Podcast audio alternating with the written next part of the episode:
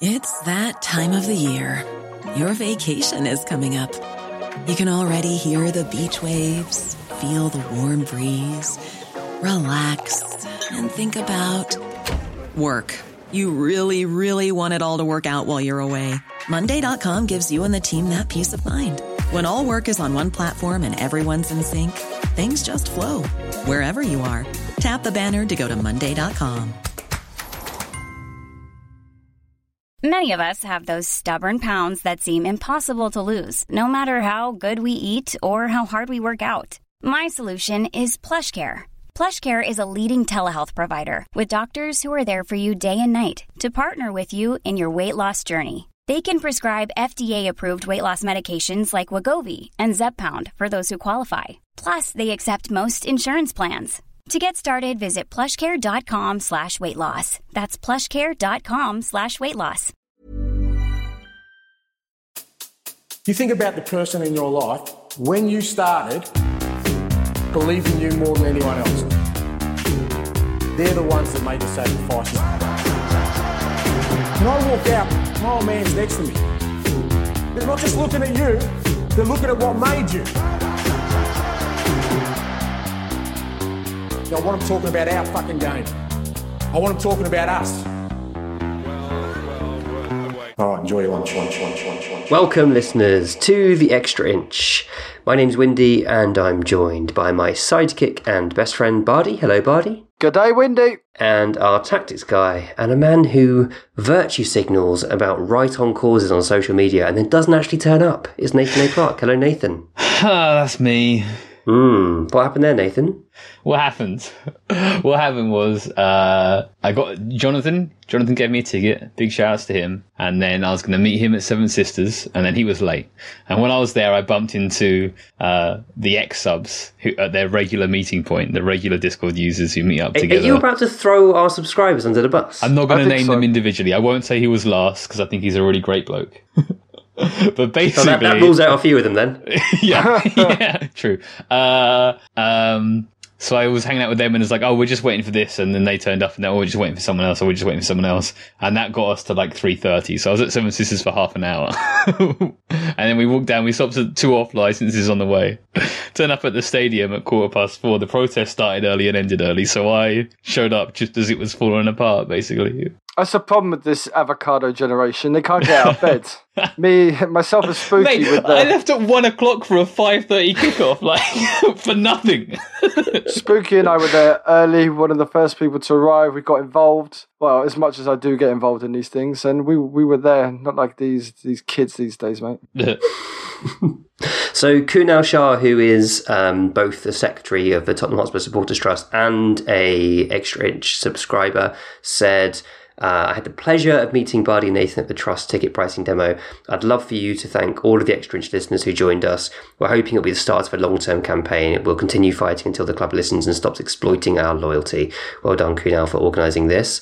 Um, Bardi, what did you make of the protest? It was a good protest, man. It's kind of what I've been wanting to see happen a, a protest with a, a, an actual goal at it rather than just like get Levy out of the club. There's actually some, there's a drive towards it and there's something everybody can get behind, whether or yeah. not they're, you know, labeled Levy in or Levy out. Ticket prices are something that impacts everybody and especially those who, who, who kind of can't afford it these days. We can all stand up for them. And um, it was a massive crowd. People got involved. A couple of Levy out chants started by a few people who'd had a few too many, but um, they were in the minority, really. The, it was on message, and uh, the Trust did a great job. And it was um, good to see a little bit of press was there as well, and a lot of photographers. So hopefully, uh, it's had an impact. Very nice, very nice. Um, before we talk about the game, just a couple of notices. Firstly, thank you to Emily Gold who bought us a coffee. I'd completely forgotten about this, but we've got uh, co so it's ko hyphen fee fi dot com forward slash the extra inch you can buy us a coffee if you don't want to subscribe to the patreon but you want to say thanks it's like a tip jar essentially uh, thank you emily it's very sweet of you um, talking of patreon patreon.com forward slash the extra inch we have turned back on the maximum discount off annual subscriptions which is 16% it's the maximum that patreon will allow you to to add uh, that'll be on for the next few days after the podcast drops so that brings the price down to five pounds and four pence a month, which I think is a bargain for what you get from the extra inch. Um, one of the things you get is access to the the uh, only FPL league, sidekicks and best friends. Uh, little shout out to Jack Howes and Alex Thompson, who are on 150 points already. Not even finished game week two yet. That's an insane start from both of them. Very impressive. Not, We've got some really good normal. players. That's not yeah. normal. How are you doing now? heavy research, I imagine, and uh, a significant time commitment. But but, but how how can you research this? Like, I get I get it. Uh, like when you can stack up and wait for double game weeks. But how are you picking? I don't know who did who did a who did a madness this weekend. A Villa player. Like, how are you picking that a Villa player is going to do a madness? Did you triple captain in them? I don't get how people do this. this this thing, man. we we have a very talented bunch of FPL players in our in our uh, mini league. They are seriously good at what they do. So I'm um, just looking at uh, the top team, which is Alex Thompson's team. Uh, he has got this week. He started Udogie. He's got Estupiñán, Obermo, Mitoma, uh, Watkins. He's still got a couple of players to play as well. So yeah, good, good work. Very good work. Is anyone in the FPL community cursing me out for tipping off Richarlison yet? I'm uh, assuming that's coming soon. Well, and me as well. I mean, I was telling everyone to get Richarlison, and I have actually taken the decision to ditch him myself wow, this week. yeah, days. yeah, yeah. I mean, the thing is, I think I, I do think he'll come good. Uh, but I also think there's a chance he won't play the next game. Um, I'm not ruling mm. it out. We'll talk about that. We'll talk about that in a minute. Okay. Um, Thank you for all the emails and messages. I think the good vibes that Ange is bringing has led to an influx of very upbeat messages from a whole bunch of people. So I'm going to read out some names. Thank you all so much. Joel Hooton, Tom P, Stephen Bottomley, Marty Kilpatrick, Alex Paramore, Keith Weichel, Zach Schmidovitz, Andrew Corbin, Kunal Shah, Joe Bridgeland, who said it was one of the best Tottenham experiences I've ever had about uh, Saturday's game, Peter Runquist, Scott Girard, Jonah Conway, William Chaden, uh, Len Dosserets, Joshua Almeida, Chris Kelly, Jason Fisher, Gregory Green, Justin Cook, Anthony Hayes, Rob Schmittigans, John Neathy, and Troy Curtis. Thank you all so much for getting in touch. We really appreciate all the messages. It's lovely to have so much engagement and positivity coming our way. Um, one final shout out to the England women's football team who put up a fantastic effort and made uh, for a really great, exciting World Cup edged out by Spain in the final, really close game, but Spain was seriously impressive, I thought. Did you yeah. guys watch that? Mm-hmm. Yes. I watched yeah. it. Yeah, really tough match for England. I mean, Spain just killed the game, didn't they? Essentially, I do think that they're they're the best women's footballing nation. But I think you know they're they're worthy winners. There, I think they they, have, they get a lot a lot of strength of um of Barcelona. There's quite a few Real Madrid players in there as well, but um the football that Barcelona play um I mean, it's it's like Spain and Barcelona, right? Back in back in the 2010s, right? Barcelona was so strong, very strong tactical identity, and then you just fit a few players around that from, from mm. the other clubs, and it carries over. Um, rather than Spanish national team having actually any useful coaching, but it's just it's just the players uh, bringing what they already had. So yeah, I think that they the players are worthy winners. Mm. Yeah, absolutely agree. Um, so let's talk about Man U. I don't know about you guys, but I'm buzzing. I feel yeah. so chuffed about this, the direction Spurs are moving in, the the way the game went. Um, it just feels really good to be a Spurs fan this week. Um, and I say that like the first half was quite chaotic and a bit all over the place, but I kind of don't care. It was so much. It was so good to watch. We absolutely smashed the second half. Um, but first things first the starting 11, there were two changes.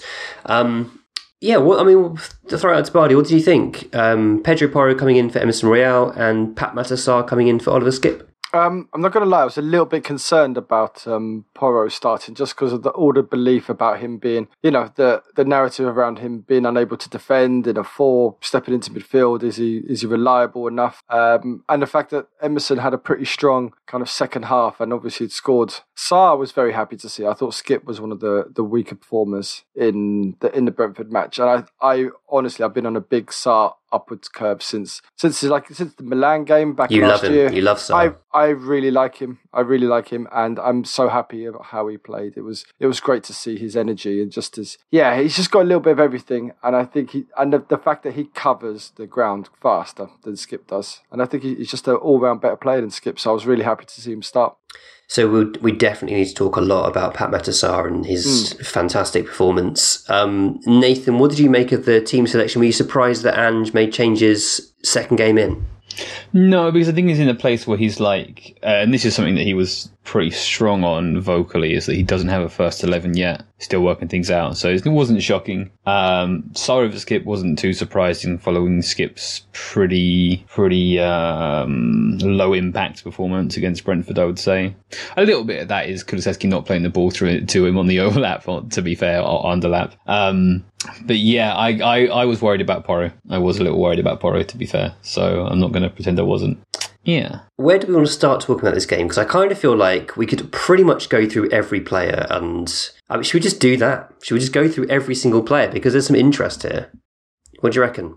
Yeah, I, I, think so. I, I sat in a new I sat in a new seat, so I moved season ticket this year. So I've gone south stand, but towards the corner flag, and um, yeah, I had a whole different perspective of it. It's not quite as high as I was before, so I can't really get a feel of of the kind of mm. layout of players. But I've really got a perception of of just the physicality and the speed of it, and just the kind of touch and movement of some of our players, especially on that left hand side first half and that right hand side the second half. So yeah, we can go through those players. I I used to find that watching the under 18 matches when you're you know at pitch side you you don't get the perspective of the, the shape quite so yeah. well but what you do get is a really good view of the technical ability of, of the players and sort of as you say the physicality uh, it's a really good way of like getting a feel for that um, let's do it. Let's uh, let's let's just go through T one to eleven because there were some seriously good performances here and some really interesting performances. So Guillermo Vicario, I have been nothing but impressed with him so far, and I thought he was absolutely outstanding against United. That save from Rashford, where he just kind of made himself big and got his hand to it, I thought that was brilliant and, a, and an underrated save. Not enough was made of it, I thought. Um, that was right in front of me. It was a good save. He hesitated a beat, and you could feel it. And everyone around us kind of sucked in their breath because you could saw you saw the hesitation. But he spread himself, and he made a good save. He made some good stops from um, a couple of headers as well. He had a good, solid game. He played well. But he had a really good game. I was he he um uh there are a couple of really outstanding stops that were I think pretty pretty strong percentage chances that he uh, yeah. uh, that he made into a clean sheet. A very impressive performance from him, and good on the ball too. Apparently, uh, people were quite unhappy with his passing versus Brentford, and I didn't see it that way at all. I wasn't aware that that was a narrative until days later. There, there was one moment against Brentford where it kind of looked like Bissouma rescued a, a slightly iffy pass, but yeah, that's what Bissouma's for, yeah, exactly, exactly. It's like know the player you're passing to, right? You're able to do that with Bissouma because you know he'll get you out of trouble. Um, so we'll go right to left. Pedro Porro. I, you know, I'm such a huge fan of Pedro Porro. I, I thought that he would be coming into this team for Emerson Royal at some point. I certainly did not think it would be second game in, especially after Emerson Royal scored.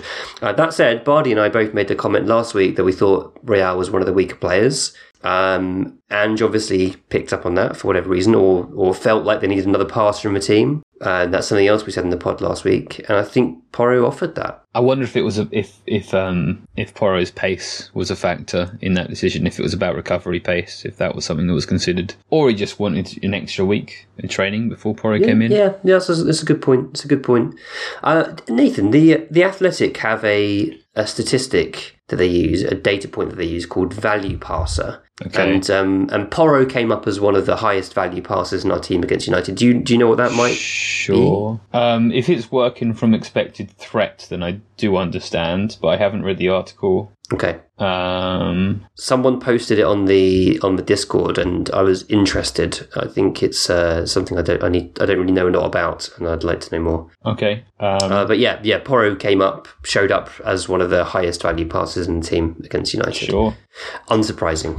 Yeah, I think that's fair. I think um, he uh, played several incisive through balls for Kulusevski uh, and, and, also for other players into the right channel, and and and uh, we saw the upside. We definitely saw the upside of Porro in that role in this game. He did better than I thought he would. I was worried, and uh, and he outperformed my expectation at this stage. Um, he had a. I kind of want to. Um, I kind of want to run through the game tactically. Okay. Um, but I think he had a shaky opening 15 minutes or so. Um, lost the ball a handful of times. Um, but then after that, I think we mostly saw the benefits of going with Porro over Royal.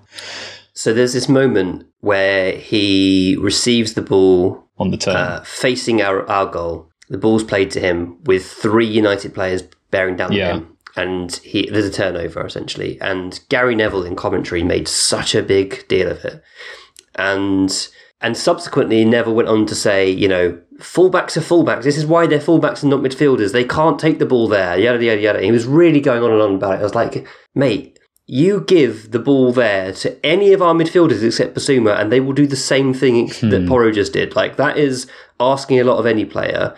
Um, it was in my view, totally unreasonable criticism. And Ange wants us to play this way and be brave. Like that's we're going to lose the ball sometimes, and that's fine. Yeah, that's true. That's true. Uh, I I I still have some concerns. I'm still not like all in on on Porro. Um, again, definitely saw the upside. Definitely saw a little bit of the downside, not just in that moment, but a few others. Um, I thought that his defensive positioning in this game was fine. Oh my god! Second half, he shut down that side so well. Really immaculate defensive Work. He did also get a fair bit of help in that from Sarr, I think it's fair mm, to say. So yeah. I wouldn't separate those variables just yet. Yeah. Um, but yeah, feeling feeling a lot more optimistic, I would say. I'd go as far as to say feeling a lot more optimistic about Porro in the longer term. With that all said, uh, I was really quite glad when Emerson Royal came on. Um, I thought that was the right time. That mm-hmm. United were putting us under it a bit. That it was it was getting a bit sketchy. Few players on yellow cards. Few players getting tired. Yeah. Um, you know, yeah. So so that was the right time for for Emerson Royal. So yeah, it's going to take a while to go through the 11. yeah, but that, smart substitutions, man. He saw yellow cards, he saw tiredness, swap people in, swap people out. Davies for Udogie was good, Emerson Royal was good. Um, Højbjerg, apart from one pass, was a, was a good decision. We didn't, he was able to hold the ball and do yeah. simple passing, even yeah. though I was concerned we would miss Sarr's athletic ability just to cover that space behind Porro. Those, those were, those were good decisions. I'm, I'm looking forward to us chatting about the, the defence and our big Dutchman. Yeah, so centre backs. I mean, let's let's group them together because I don't think there was a lot between the, the two performances. But Romero and Van der Ven, I thought were very steady. Yeah, yeah. I mean, Van der Ven is is is quite a specimen. He's he's massive. So like, I'm from a school where I like my defenders to be like a pair of scissors cutting through silk, or your your defenders are like a, a hammer that just kind of smashes out a chicken, a scallop, a tenderizer. So kind of in between those two. But then Van der Ven, he's just as just his presence, and it's like the ball is lost. And there's a clip in Nathan's video where he's falling over and he, he puts both his hands on the floor. And it's like, that's it, that's over. He's lost this ball. But he just has this kind of gravitational force around him that just sucks the ball in. And then he's able just to glide past uh, a player. He's massive, but he moves like a little person, if you see what I mean. He's, yeah. he's unbelievable. He's a little bit of everything, but still huge uh, pounding. And when he runs, the, the ground moves, man. It's unbelievable, this guy. And hmm. yeah, he I'm really, really impressed by him. I was really close to him in the first half, and sometimes United squished him to the sideline, and he was still able to work it out there. Absolute brilliant defender. I mean, if you guys were big in taps over up over this guy, then I can't imagine what that guy's like because Van der Ven is incredible. I definitely think Van der Ven is more composed than what I've seen of over I think he is so uh, in control. I'm not going to walk back from my attempts. I'm impressed, but I'm really impressed. I'm really, really pleased with the way that. Have you both seen my Van der Ven video in, in full yet? Have yeah. You, um, should we talk about that later? You can do it now if you like. Okay. Uh, yeah. Tell, tell me, tell me how you're feeling with with both the video and its performances so far, and how that matches up. I I think the performances are the, the video is representative of what we've seen so far, largely. Um, but he but heavy on the upside i would say yeah yeah no like it, i feel like there's an aspect to the video which you perhaps don't you you you maybe don't give him enough credit for the fact okay. that he's playing in a poor team in a poor defense uh, and he's doing a lot of covering work. Whereas now, obviously, he's got a fantastic centre back partner alongside him uh, and a really good proactive goalkeeper behind him as well. Um, and I think it's showing that he's he's been moved into a system that works well with a stable partner and he looks the real deal. He looks so comfortable on the ball. I love the way that he makes a tackle and also sort of brings the ball out of a tackle into um, the, the right space for him to move on to it in an elegant, unflinching way. Um, he covers ground unbelievably fast. Yeah, we've got a really good player here he's a freak. he um so the the one sort of um how much do we talk about this on the podcast? The one sort of downside I feel uh, is that um he's probably not a great penalty box defender at this stage in his career. Um, that if you put him into a Mourinho or a Conte team, mm. you're going to be calling him a, a, donkey eventually because he's.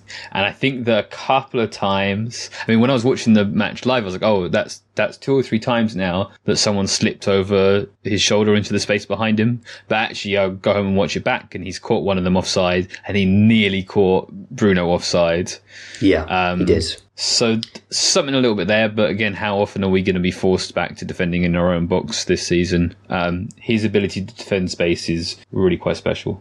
On uh, the Bruno one, I'd also say that Bissouma was a little slow out, so it's you know when there's no pressure on the ball, no immediate pressure on the ball, it's really difficult for centre backs. It's like what do I just drop back or do I try and play an offside? I I, I wouldn't blame Van der Ven entirely for that chance, uh, but yeah, some player. And then on the left, Destiny Udogie, who again it's it's hard to believe that he's the age he is because he plays um, in such a sort of self assured way. Um, he's twenty. He's twenty years old. It's crazy. Again, slightly difficult start um, for reasons. I, again, I'll do the I'll do the walkthrough later. But United had a good start with their pressing, and that gave both of our fullbacks a difficult time. Um, after that, just just really good. Slightly less um, like not not quite one of the standouts this match. No, um, I agree. But if this is like if this is his floor, um, what career he's gonna have? Basically, he's outrageous for his age, mm. and for the Italian national team, Bardi. Uh, yeah, now we've now we've replaced. It's very hard to talk bad things about Mancini because he won the Euros, but now he's gone. Uh, with Spalletti in charge, we might see something a bit more positive and something different. And yeah, he was good. He was definitely nervous in the first half. You could see that. You could see it. But uh, once again, I was I was close to him. I'm row eleven now. I can almost touch him. What a lovely, lovely player. Mm. And then our holding midfielder, my man of the match in both of the first two games, Yves Bissouma, who is once again absolutely incredible uh, on and off the ball, in my view. He's unbelievable. He's he just picks the ball up He's, he's, he just picks the ball up and just spins out of trouble. His confidence in taking the ball anywhere on the pitch is unparalleled. And um, just a couple of dribbles into the box as well. A couple of dribbles, uh, touching, t- a little back heels. He an absolute wonderful performance. And it's one of those now that he's so good that I've now become frightened about what happens if he's not there. um, it's only been two games, and now I'm, I'm pondering what life could be if we don't have him anymore, which makes me scared. But he was he was sensational. What performance! Uh, for me, uh, I repeat, uh, he's lacking in the tactical aspect, and uh, uh, we're talking about a player who is a club transfer. And no, I'm kidding. He's fucking outrageous. um, I said in my in my weekly email to the ex subs that Antonio Conte should be investigated by MI5, the CIA, and Interpol for the crimes that he committed against Ibasuma. Bissouma. Yeah.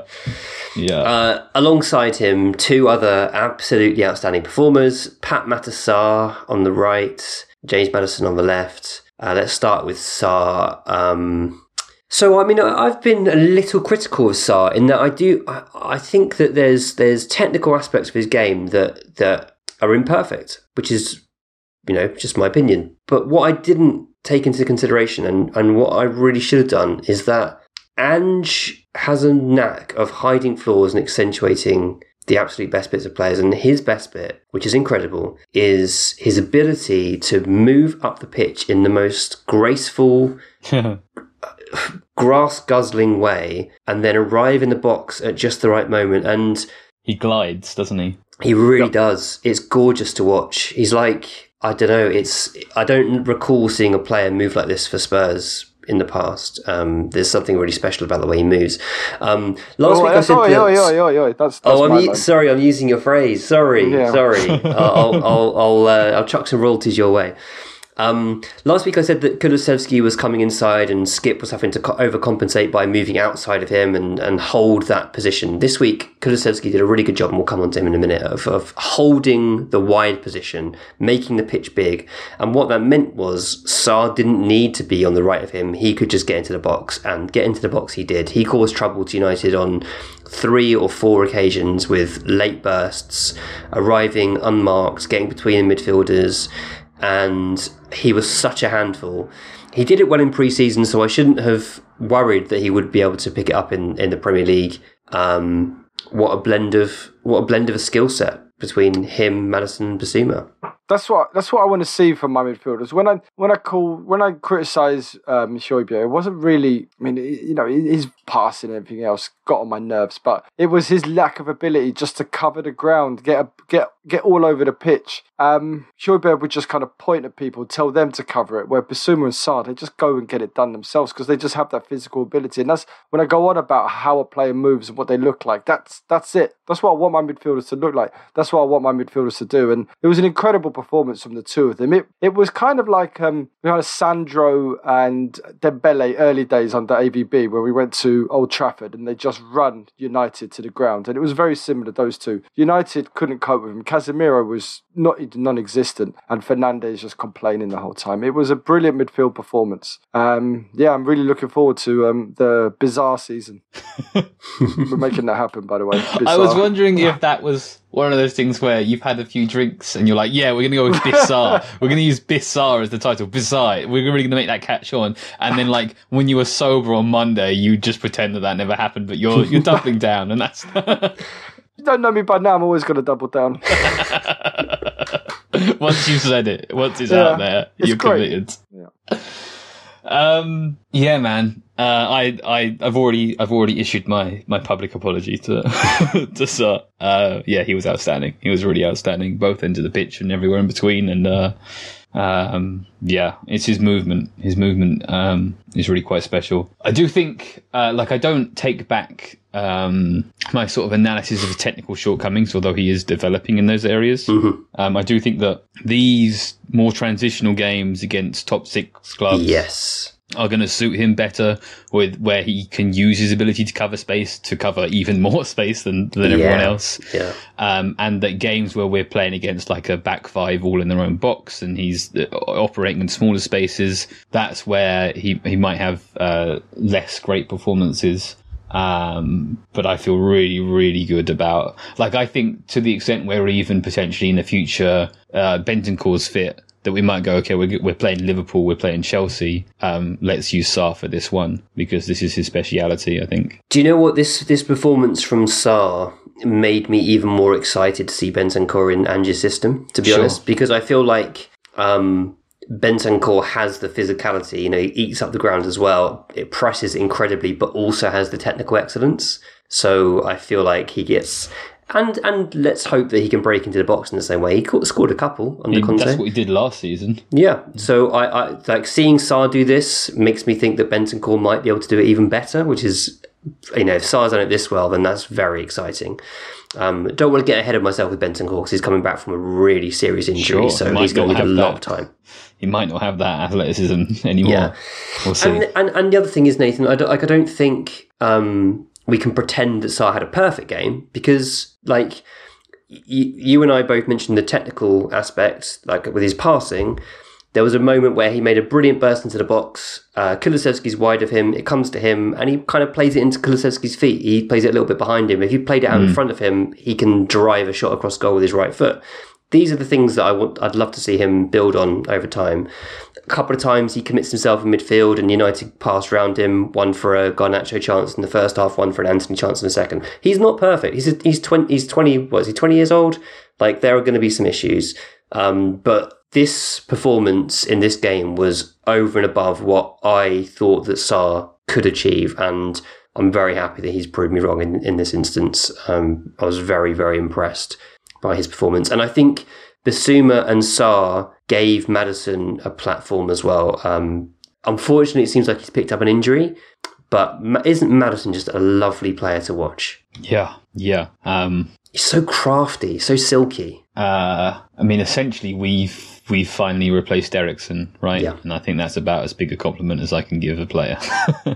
I think uh, yeah, so so silky. Um, really stands out in the team for that. I think. Uh, yeah, I thought he had a very very good game. I thought he was also very very good against Brentford. I think that he is going to churn out chances for us all season long. I think that he slowed the play down a couple of times when he shouldn't have done. I think that his tendency to want um, a large number of touches in quick succession, uh, which is something I, I, I, highlighted in the video I did on him, um, negatively affects his suitability for the way that we play occasionally in that materialized in this game. think that Lo Celso may even have been a better fit, like we just talked about with Sarr, about it being against a top six side um, that's one where, where it might have been one for Lo which is why he misses a couple of games nursing his ankle. Really not the biggest problem in the world. Yeah. Rather, he heals up mm-hmm. um, and, and gets a couple of games to show what he can do. Um, yeah, don't don't let me don't let me don't don't make it seem like um, I'm being negative on this game because again, I thought it was very very good. I just sort of noticing that that that tendency in his game definitely materialized in this in this match. I think that's a fair assessment. I've been surprised by how slippery he is in possession, and he's yeah. able to ride tackles far more than I, I thought. He was just a get the ball, touch, pass it, um, like in a good way, like good vision. But I've been surprised at how slippery he is. I do agree that um, occasionally his his the, the way he wants the ball he, and he his kind of eagerness to get involved in every attacking aspect can slow the play down. But I, I just think that will speed up in time. There was a few opportunities when he perhaps he could have released Son on the counter, maybe could have hit Kulusevski earlier. But I do think those those will come in time as as he learns how his um, how the other players move and the space they run into. It's that time of the year. Your vacation is coming up. You can already hear the beach waves, feel the warm breeze, relax, and think about work. You really, really want it all to work out while you're away. Monday.com gives you and the team that peace of mind. When all work is on one platform and everyone's in sync, things just flow wherever you are. Tap the banner to go to Monday.com. Many of us have those stubborn pounds that seem impossible to lose, no matter how good we eat or how hard we work out. My solution is PlushCare PlushCare is a leading telehealth provider with doctors who are there for you day and night to partner with you in your weight loss journey. They can prescribe FDA-approved weight loss medications like Wegovy and Zepbound for those who qualify. Plus, they accept most insurance plans. To get started, visit plushcare.com slash weight loss. That's plushcare.com slash weight loss.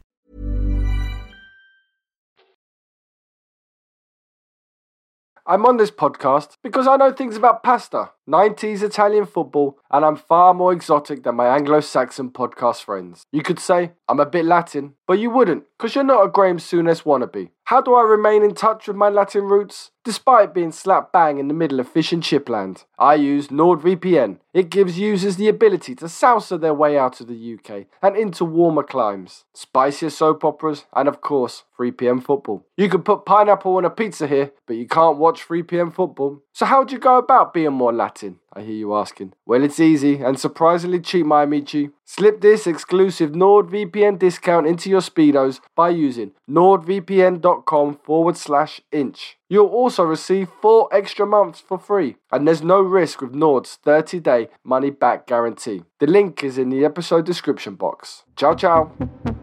And before we talk about our front three, let's have a short break to talk about our partnership. I gave AG1 a Try because as I've got older, I like my benefits and rewards. I reap what I sow, in my takes and in my supplements. Windy, can you name a benefit of AG1, my friend? It's great for supplementing vitamins and nutrients in diets lacking in fruits and vegetables. That's true, boss, and word perfect. Maybe you should do these ads, my friend. But this benefit isn't what I wanted to chat about today. I want to talk bloating and easing bloating symptoms, something our Spurs squad could do with. Embrace AG1's positive impact on your gut health by getting probiotics in your system on a regular basis. Drinking AG1 regularly reduces bloating and can help if you're a bit bunged up down there. So be gut smart. Cut the bloat, drop the Bryan Gils and Japhet Tangangas from your gut formation and make AG1 part of your morning routine. AG1 replaces your multivitamin, probiotic, and more in one simple, drinkable habit. Science driven formulation of vitamins, probiotics, and whole food source nutrients.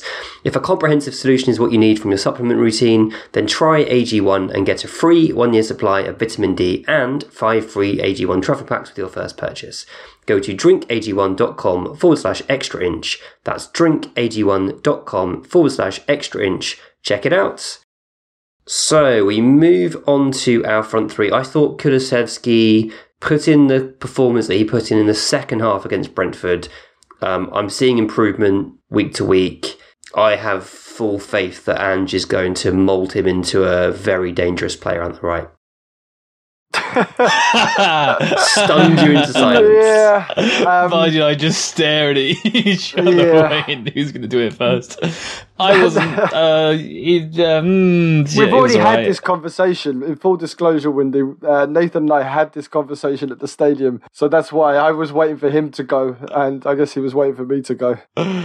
Uh, I um he was good. Like he was he was good. Um, he played in the ball that was deflected for Sarr, right? Um, he was definitely better in the second half when we played a more uh, compact, joined up game. The opening ten minutes of the game, um, both him and Son had opportunities to really attack space, um, and neither did brilliantly with that.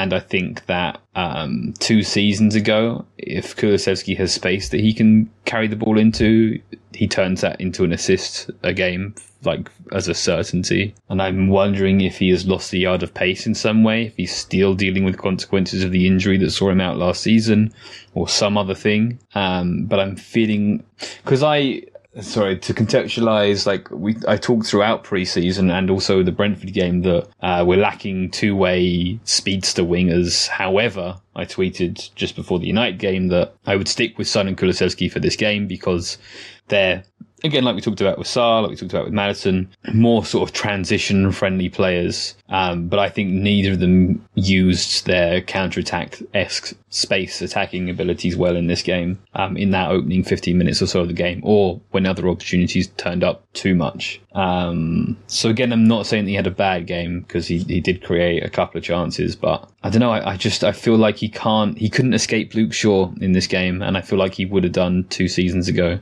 Yeah, I think that's fair. I think I think it's I think it's nice Spurs are spreading the goals around, but at mm. some point the we kind of you rely on your forwards to score your goals, and they're looking very unlike scoring. If you see what I mean, we we look a dangerous team, but those three look the least dangerous attacking players we have. And I thought Kulusevski went missing. He was better in the second half because, frankly, he was pretty bad in the first. And um, Richarlison, just I know, like historically, Postecoglou strikers don't touch the ball a lot, but even when he did touch it, he just looked really out of sorts. And I don't know, I'm a bit concerned about it. I'm not going to go in on Richarlison yet, but um, I think he, he's got a lot to prove. He's got a couple of games coming up now against weaker opposition, and we need to see some kind of return from him now he was really frustrated at being taken off. Um, I don't know if you caught that, but he was very angry on the bench uh, and was kind of asked about that after the game. And he said he was just disappointed in his performance, didn't get the passes that he he felt that he needed to to do something. Um, but yeah, there was a couple of times where the ball bounced off Richarlison a little. Um, and he is a bit of a scruffy player technically at times. He doesn't always make the ball stick. Um, what I will say is, he's absolutely relentless, and that is very, very helpful for the team.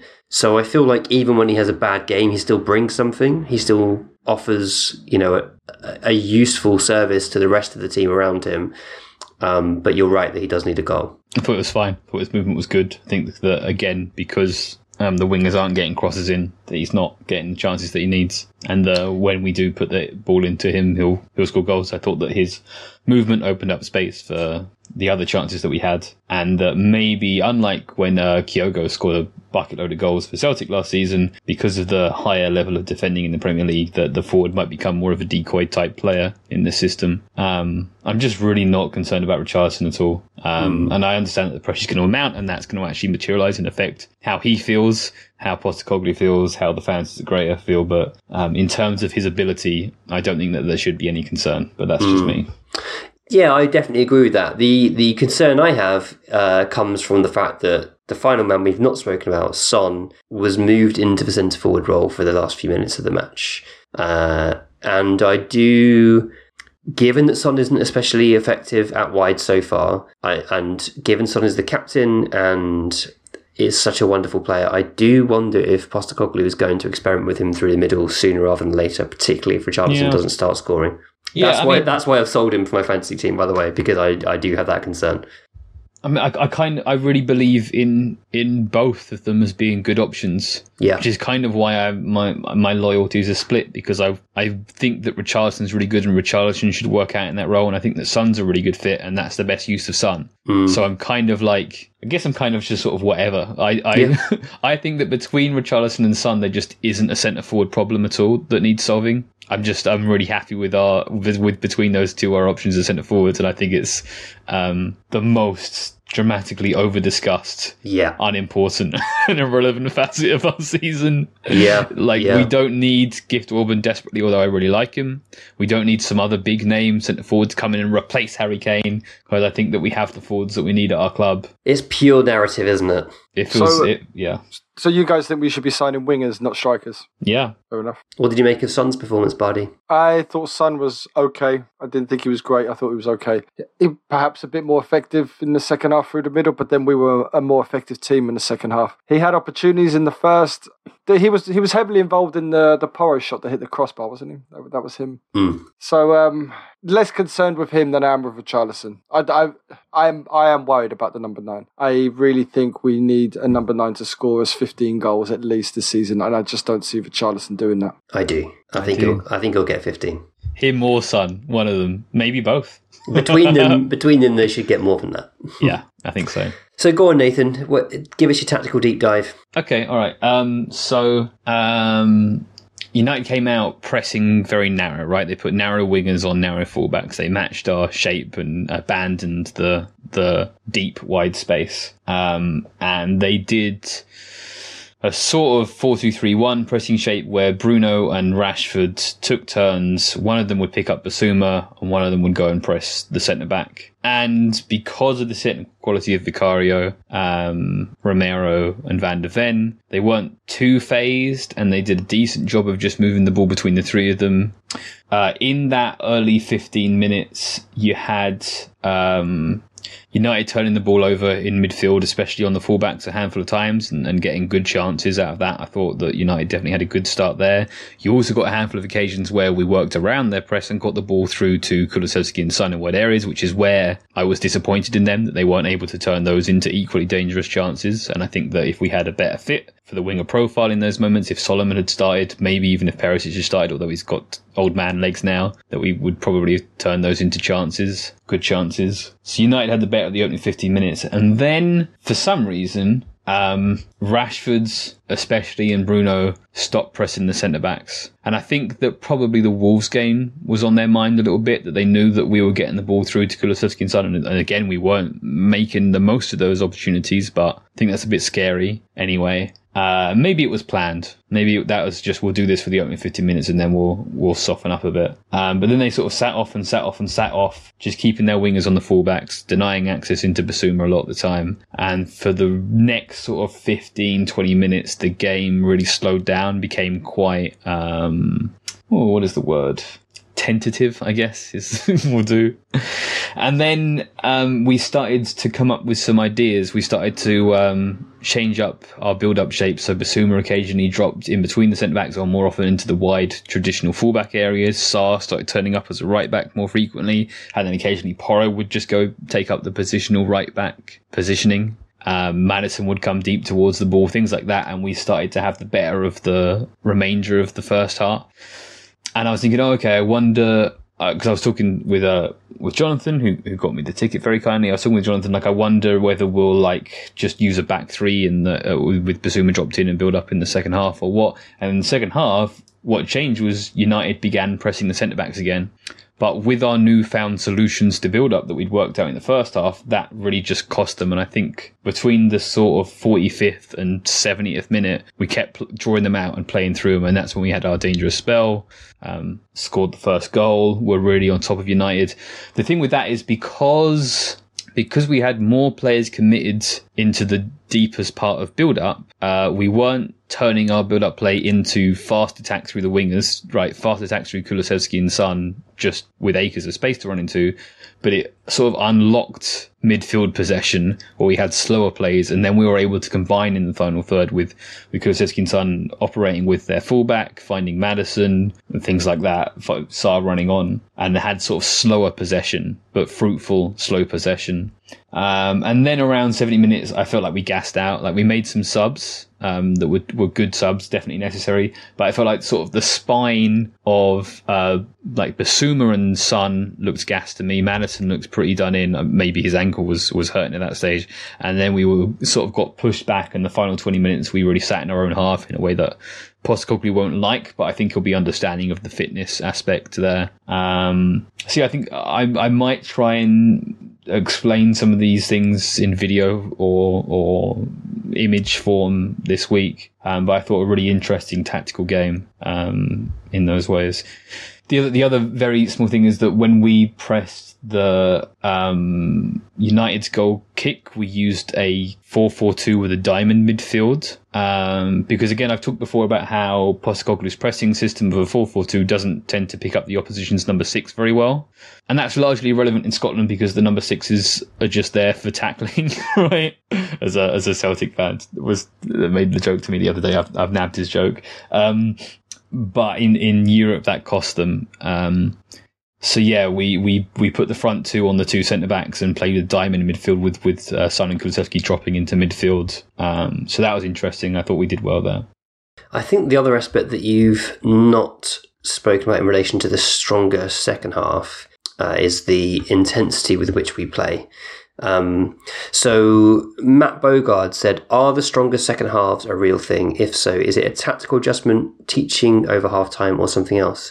And um, I thought this was interesting. The Spurs Express tweeted that in terms of number of sprints, we maintained largely the same level of intensity. In fact, it was up in the second half, so 93 sprints in the first half compared to 98 in second, whereas United dropped significantly, 70 sprints in the first half down to 57 in the second. Uh, we are a seriously intense team again. Um, we made 41 more sprints than United in a single half of football. That's mm. that's really going to take its toll. I think um, I don't know. Man United just seemed old, you know. They just seemed the way that they just couldn't they couldn't handle it. And um, there's something really. I don't know. Are they that much older than us? I don't know. But they just seemed probably Casemiro, yeah. Varane, Fernandes. Mount, I guess, isn't isn't the most athletic of midfielders. So um, yeah, they were just made to look very pedestrian, and that's why I, I spoke about the, the, the Sandro and the Dembele axis that that bullied them that time. They just seemed to lack the oomph across the pitch. Um, yeah, we just outrun them, which is which is which is nice. I don't think it's it's been well, it's been half a decade since we've perhaps done something like that. It's, it's nice to see. So. Uh E. William picks up on something that Bardi's mentioned already. Should we worry or be pleased that all of our four goals scored so far, sorry, of the four goals scored so far, three have come from defenders? I guess Saar could be classed as part of the front five, but is the lack of clear cut chances for our forwards a sign of the system working or not working? Um, Bardi, are you are you concerned about the spread of goals so far?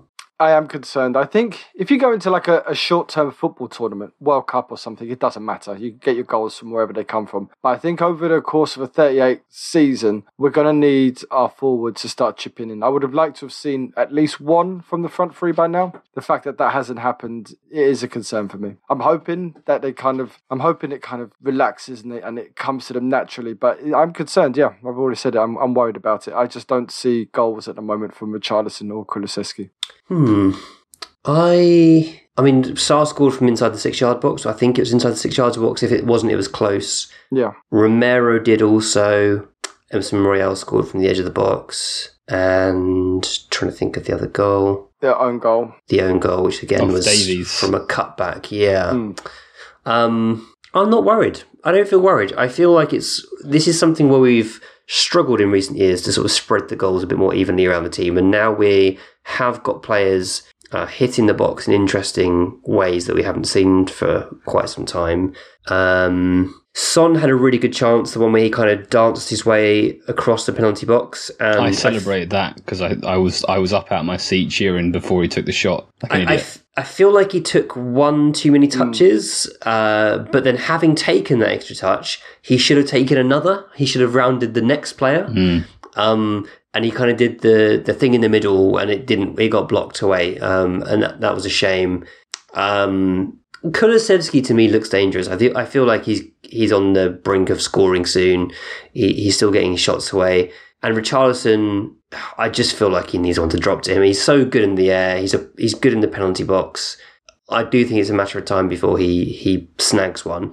Um, I'm not too worried, Nathan. Any concerns? No, like I said, I think that um, because Premier League defenders defenses are pretty good, we'll see our front three picked up more, and our midfield and fullbacks capitalise that. I think we will score quite a few goals from our midfielders and fullbacks this season. Um, and yet, at the same time, I think the reason that Richarlison's having a goal is because we haven't got wingers who are getting to the byline and, and whipping the ball in, and that we need hmm. to do that. So, kind of both. Yeah, the the system as a whole is working. The system, in particularly the way that it serves the centre forward, is not working get get Nico Williams in. He had it's an game, outstanding it, it, game, by the way, the other day. It's game two, though, right? Like, there's sure, and we've already seen improvements in several yes. players. Like, the scope for growth here is enormous. Um, there's so much more still to come from this team. Um, Ram says, Our performances look good and yesterday felt great at the stadium, but should we be concerned that we lost on XG for both games? yeah, we, we got away a little bit with um, Vicario's shot stopping. Um, and Bruno Fernandes's mischance was a, that was a bit of a sitter. And let me hmm. awkwardly stumble my way through this terrible joke, Windy. Uh, would you take 38 games in which we lost on XG but we finished top four anyway?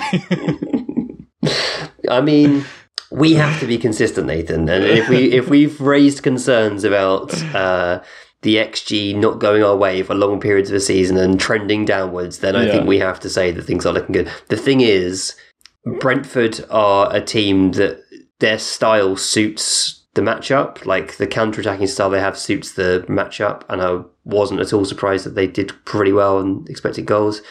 Um, and I think, like you say, there were some teething problems at the start of a Man U game. But when you look at the the XG timing chart that Understat produce, they barely create anything in the second half. Like we've we've got them under, completely under control by that stage. Yeah. Um, it's like we're figuring things out pretty quickly as we go, and and so I expect us to improve, and I expect um, Postecoglou to find more solutions as time goes on. So I'm not worried I'm not I am concerned about what the stats tell us. Go on, go on. no, I'm not. I just thought it's just oh. funny. You, it's just funny you guys all of a sudden using the stats. It all of stats don't really matter anymore. The it's, it's all about the results. I'm glad you're with me now. It's all about the results. Stat don't mean anything. Just chuck them in the sea. Bardi, this one is definitely for you mm. as um, someone who I wouldn't say was skeptical, but you wanted to see what Big Ange's offering before you before you jump for joy. Uh, Discord Dan says, "Are you surprised at how quickly the fan base at large has embraced Big Ange? Given his lack of name recognition and the surrounding Kane saga, personally, I thought it would take a while for the crowd to truly get behind him. So I was pleasantly surprised by how much he." How much love he received on Saturday, and the relative lack of getting on players' backs about passing out from the back when and when things went wrong.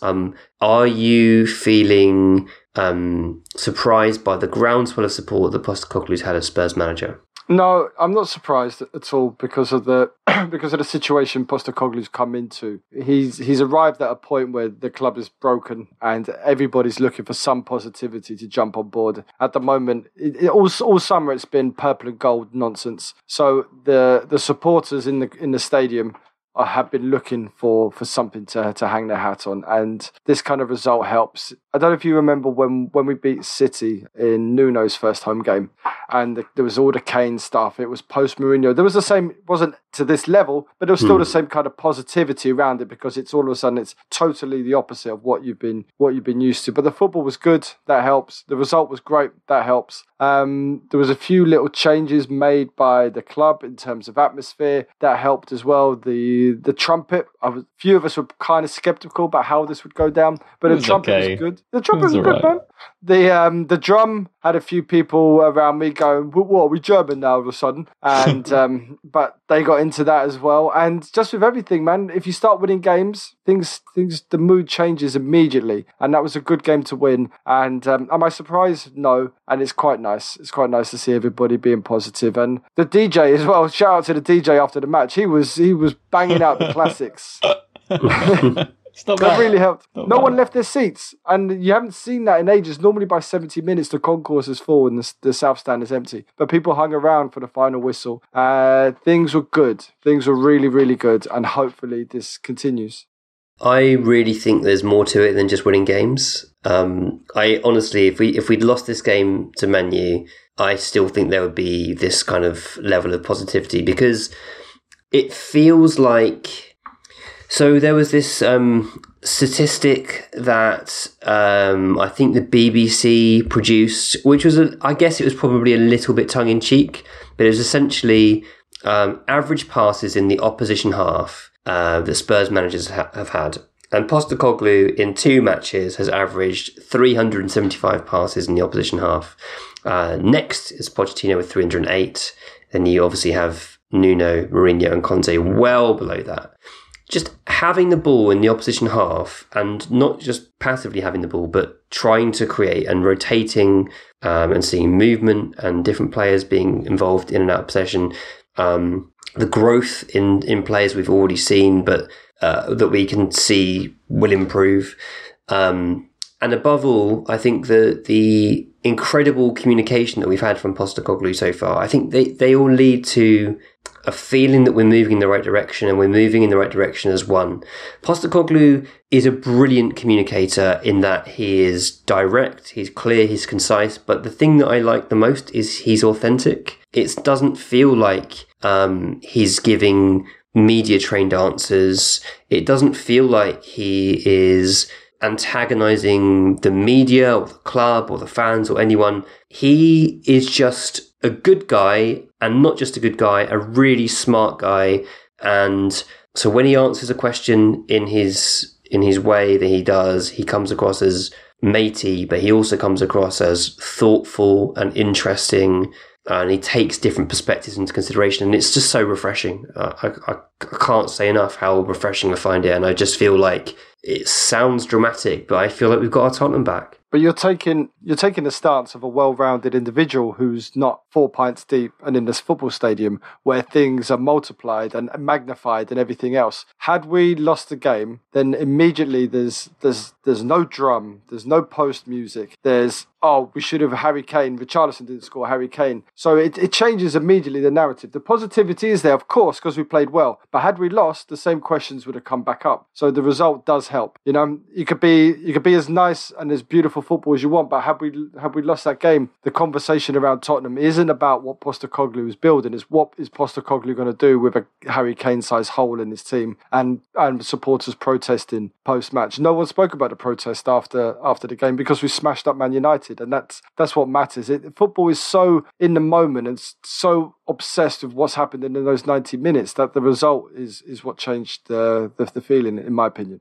Yeah, I mean, Buddy's right. Buddy's right that the result carries an enormous amount of weight. Um, but I will still say that like I'm very positively surprised um, about how quickly the fan base has taken to Edge. I thought it would take time. I thought the you know lack of ambition, no experience type stuff would be stronger than, than it than it has been. Um, yeah, obviously the win helps. The the I don't know. I think that like every every fan base thinks that their club is special in ways that they aren't.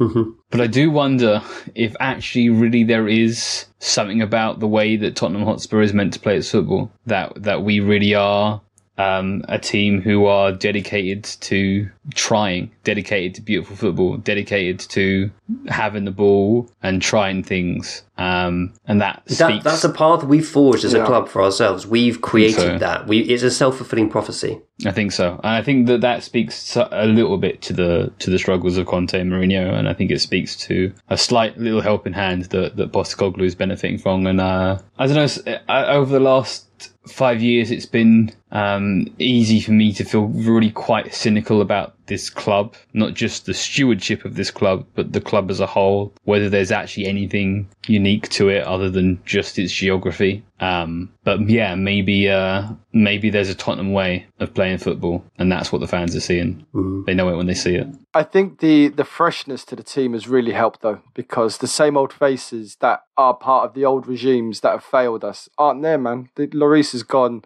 Uh, Sanchez is is a bit part player. There's no Dier. Højbjerg's on the bench. Kane, for as, as, great as Kane is, he he became the symbol man of no trophies. It was Harry Kane's never won anything, and he's no longer there. There is a freshness to this team. That midfield of Sarr, Bissouma, Maddison. It's it's new. It's exciting. Van de Ven, uh, Porro is pretty new. He's not been tarnished by our failures from the past, destiny, every, everything else. It is really exciting, and um, I'm pretty ready to get on the bandwagon. I'm pretty close to to get my leg off, up on the step and on. You're you're right that there's more new faces in the team, but I think that's also the coach, right? Because I think mm. that Mourinho and Conte are picking Højbjerg, and they're saying that yeah. Van de Ven's not ready yet, and um, uh, more of that. yeah, that, the, there would be less turnover. That the, the, football itself and the coach um, allows and necessitates those changes.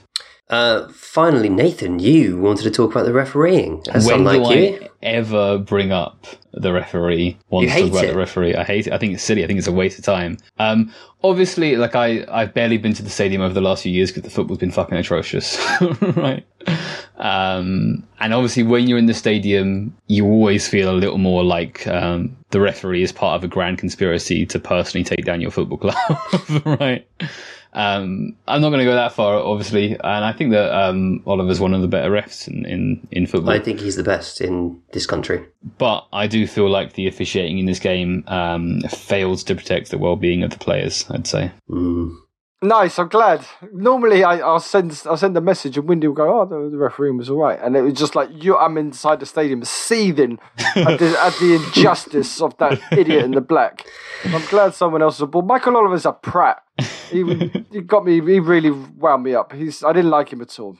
I thought there were some bad decisions in the Brentford game, and I thought there were some bad decisions in this game. To be honest, pretty heavy on the yellow cards in the Brentford game. The ref was, I thought. Yep, yeah, but also the the penalty decision I really didn't like. You know, he just threw himself down, and in this game, this, I feel like what happened to Romero was far worse than what Son did to Jensen. Like mm. he's he's neither of them get the ball, and so I guess you could say that they were competing for the ball. But Romero's reaching his leg out to touch the ball and Martinez is reaching his leg out to kick Romero and stop him getting the ball. Like that's the difference, and it's a penalty. It's an obvious penalty. It's a clear and obvious error, and it should have been picked up, and it wasn't, and that's that's disappointing. Um, I, I think the Romero handball. I was pleased it wasn't given because I really fucking hate those handballs when it's like two two yards away from the player's arm, and he's he's obviously not in an unnatural position. He's he's pivoting in that direction to try and block the ball with his chest, and it hits his arm, which is behind him um, I don't feel like Romero's done that, had made his body move in that way to gain an, an advantage. Um, having said that, I fully expected it to be given. I thought that would be a penalty. One thing that I thought that we did exceptionally well under Pochettino, among other things, um, was set the physical tone of the game. Yeah, establish a sort of a base level of intensity in our shoulder-to-shoulder challenges um, and competition for loose balls that probably allowed us to get away with a few more tactical fouls. Um, and I think that we're not doing a great job of that. And maybe because we're playing more technical football, more technical footballers we can't We're the go ones too fouled far. rather than fouling. Yeah, but I think that like in the Brentford game, we stopped counters with fouls and we got in big trouble for it every time. And I think that we uh, we might need to sort of practice a few dark arts to get away with. Otherwise, we're going to get someone sent off in the next few mm, games. Mm, mm. It's a good point. I thought we'd be talking about transfers today, but alas, it's been another quiet week. So I'll end instead with a throwback to uh, Windy of old and talk about the under 21s. Um, Rob Adolf said, watched a lot of our under 21s last season, and two games into this season, a lot of the players look transformed. Apart from the obvious, brackets, Alfie, who do you have the highest hopes for out of this crop of players? So the under 21s are now playing Ange Ball. This is new. We don't normally at the at any youth levels mirror the style of the first team. I, I love that. I love I think that we're doing that. I think it's fantastic that the under under 21s are doing that. I don't care so much for the under 18s doing it, but the under 21s are at that age being prepared for first team football. So yeah, of man. course they should be training in the style of the the, um, the manager. Uh, Ange Ball is working an absolute treat for them. So they beat Man City away 5 0 in their first game. They beat Newcastle 4 0 at home in their second game. Man, Man City are the uh, defending champions, although admittedly a lot of their players were under 18s that have just moved up. Newcastle have, have just moved up a division, so are a weaker team. But there were some outstanding performances across those two games. Um, the most outstanding across both the games was Jamie Donnelly, uh, who's playing the Maddison role I think most people would think of Jamie Donnelly as a striker, but he's playing the Maddison role as, as in the three man midfield. His pressing is exceptional. His passing is exceptional. Uh, he plays with an intensity that uh, teams have struggled with so far, and his finishing is fantastic. Um, Nile John has been really good in midfield. He's been on the score sheet already. He looks excellent. And the player that's caught my eye the most that I think Postecoglou will at least have to have a look at before too long is Yago Santiago, our left winger, who has scored two goals in each game so far. And he is a 1v1 specialist. He's an excellent finisher. He can go both ways in the wing. There is a player there, Call low centre of gravity. Yeah, well, this is it. Like in in the cup, I would love to see him on the bench. I'd love to see him get a chance from the bench and just like bring him on, see what he can do, give him twenty minutes here and there. Because there's definitely a player. He is really impressing me so far. Um, Phillips, our signing, Ashley Phillips from Blackburn, um, made his debut against Newcastle. Looked pretty good alongside Alfie Dorrington, who's an excellent, excellent centre back, showing loads of promise, brings the ball forward quite often. There's there's a whole load of players throughout this team and squad that that hold promise, and I'm really pleased to see them playing in a style that seems to be getting the best out of them. So long may it continue. You have been listening to The Extra Inch with me, Windy, my sidekick and best friend Bardi, and our tactics guy, Nathan Clark. If you like this, there's plenty more at patreon.com forward slash The Extra Inch. Production is by Nathan A. Clark, our logo, artwork, and website are designed by Trayton Miller. Our music is by David Lindmer. You can find him on Instagram at David Lindmer. Do check him out, he's great. Follow us on Twitter and Facebook at The Extra Inch. Email us at podcast at theextrainch.co.uk. Subscribe, leave us a rating and a review. And most importantly, be sure to tell all of your Spurs friends. Shout out to the X subs, we love every single last one of you. And of course, come on, you Spurs. Planning for your next trip? Elevate your travel style with Quince. Quince has all the jet setting essentials you'll want for your next getaway, like European linen, premium luggage options, buttery soft Italian leather bags, and so much more. And is all priced at 50 to 80% less than similar brands. Plus, Quince only works with factories that use safe and ethical manufacturing practices. Pack your bags with high-quality essentials you'll be wearing for vacations to come with Quince. Go to quince.com slash pack for free shipping and 365-day returns.